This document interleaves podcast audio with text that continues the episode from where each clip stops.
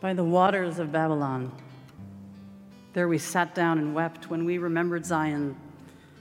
Upon the willows, in the midst of it, we hung up our harps.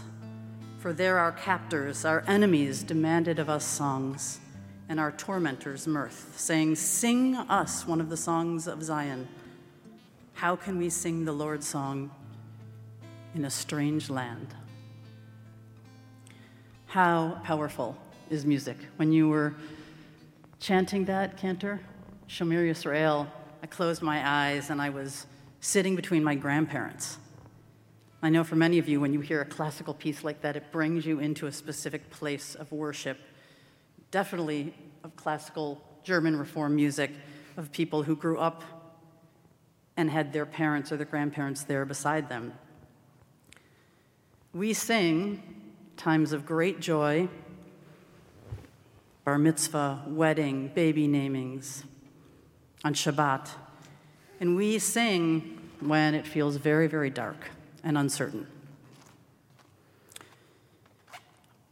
Last Shabbat, I was standing right there next to Cantor Addy, and we kept taking our masks on and off because we could. When I said something, she put her mask on. When she sang, I put my mask on. It was like this rhythm. We were getting used to it, and then, boom, we're masked again. We look at the horizon in some way, and we see what has already happened. At least that's what it feels like to me. The fires are here again. COVID-19 is confounding us again. We're brought back to, in some ways, the PTSD of the day in the Bay Area when we didn't know whether we should wear a smoke mask or a COVID mask, so we wore both. It's very hard to plan for our future. I don't even know what I'm doing for dinner tonight. It's hard to plan. I've been thinking so much about the words of Lamentations. Hashivenu Adonai lecha v'nashuva chadesh yameinu k'kedem. Return us back to you, God, so that we can return, renew us as the good old days. God, it's saying, give us back the good old days. We remember them so well, and perhaps we were not ever able to grasp at the time, and we took for granted how good they were. And so what do we have to rely on to rest our souls, to buoy us up, to give us a dose of resilience, of patience as we keep going through this dark tunnel together, and of koach, of strength? And so I suggest, well, since you're here with us, and since wherever you are there, you're still with us, that anybody who's here with us knows that Shabbat comes to rescue our souls, all of us individually and as a community. And we also know that time can heal wounds, and that when we turn back to Jewish time, it supports us going through this. Many people have found a much deeper practice and sense of themselves as Jews through this last year and a half. And on Monday, the month of Elul begins, the month that intensifies the quality of love and asks us to really dig deep and prepare for 29 days before Rosh Hashanah and Yom Kippur. The month of Elul is known by the words, Ani ledodi vedodili, I am my beloved's, and my beloved is mine. And we also, starting on Monday, have the opportunity to blow the shofar every single day, to wake up our spirits, to say, we're still here. We weren't our best self this past year, how could we be? But we're going to do tshuva, we're going to continue, and then tomorrow we're going to hear the shofar again. It's not just on Rosh Hashanah that you blow the shofar. You're supposed to blow it for 29 days. Another custom during the month of Elul is to visit our ancestors' graves and actually invite our ancestors to visit us. And if there was ever a moment of time to share stories of strength and resilience of our parents and our grandparents, of the people who brought us here into this world, this is that moment, a moment to rely on the strength of our ancestors, because their strength can strengthen us. And then we also are invited to read Psalm 27. Has anybody here ever read a psalm? Has anybody here ever said, hallelujah? Yes. Anybody here like Leonard Cohen? Okay, you've read a psalm. You've sung a psalm. Hallelujah is from Psalm 150. The psalms are there just to say, even when life doesn't feel so light, we're going to have gratitude. I'll read you a little bit of Psalm 27, the meditation for Elul. To the beloved, the infinite presence is my light and expanse. Who should I fear? When forces come close, seeming to devour me, when narrowness threatens and opposition attacks, all that is menacing stumbles and falls. Even as an army of mistrust besieges me, my heart does not fear. Even as thoughts and desires rise up against me, I still have trust. One thing I ask of the divine presence, one thing I seek, is to dwell in the presence of God all the days of my life, to awaken to the beauty of each moment as I pass through this world. To awaken to the beauty of each moment as I pass through this world. Did you see something beautiful today? Did you feel something beautiful today? The infinite shelters me as I encounter difficulty and pain.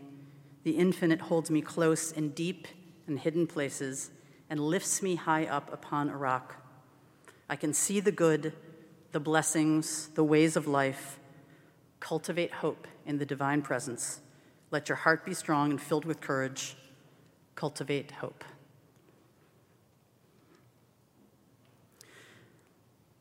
We're at the waters of Babylon once again. We come here every year, whether we like it or not, and we are aware that our lives are not linear, but circular. Rosh Hashanah is not just the beginning of the Jewish New Year, but the beginning of another change, perhaps a radical change in our lives, another circuit, another circle. We are at the waters of Babylon again, and we're here together, not just to remember Zion, but to sing, to pray, to celebrate a boy becoming a man, to write poetry, reminding ourselves there is more love and more light and more life to live. That we will certainly have more darkness and challenges on this planet with our health, inside our democracy, in the Middle East, in Israel and Palestine. There is obviously so much more uncertainty than certainty, but never forget that the words of By the Waters of Babylon say, we sat down and wept, not I, not me, never alone. If we're still at the banks of the river of Babylon in some spiritual and symbolic way, at least none of us are there alone. And even if we can't hug and kiss and hold each other as we cry, we can give each other a little elbow bump and we can smile with our eyes. I want to read a beautiful poem by Mary Oliver called Messenger. If you want to close your eyes, it might help you to think of something beautiful that you felt or smelled or saw or touched or ate today. My work is loving the world. Here the sunflowers, there the hummingbird, equal seekers of sweetness. Here the quickening yeast, there the blue plums, here the clam deep in the speckled sand. Are my boots old? Is my coat torn? Am I no longer young and still half perfect? Let me keep my mind on what matters, which is my work, which is mostly standing still and learning to be astonished. The phoebe, the delphinium, the sheep in the pasture, and the pasture itself, which is mostly rejoicing, since all the ingredients are here, which is gratitude, to be given a mind and a heart and these body clothes, a mouth with which to give shouts of joy to the moth and the wren, to the sleepy dug-up clam, telling them over and over how it is that we live forever. Earlier this year, I received one piece of profound wisdom from an interview I did with one of my favorite authors, and I know she's one of many of your favorite authors, and I know, Rabbi Beth, it's one of your favorite authors, Anne Lamott, who lives right here in Mill Valley. If you've never read an Anne Lamott book, I really recommend it. I asked her in the interview, how did she get through all of this as a person of faith? What does she do when people around her feel despair or deep sadness or loneliness? And she said, Rabbi, I just show up and bring them a bottle of water. Water. She said it's that simple. Mayim, the essential element. 60% of us, you and me, 60% of us is water.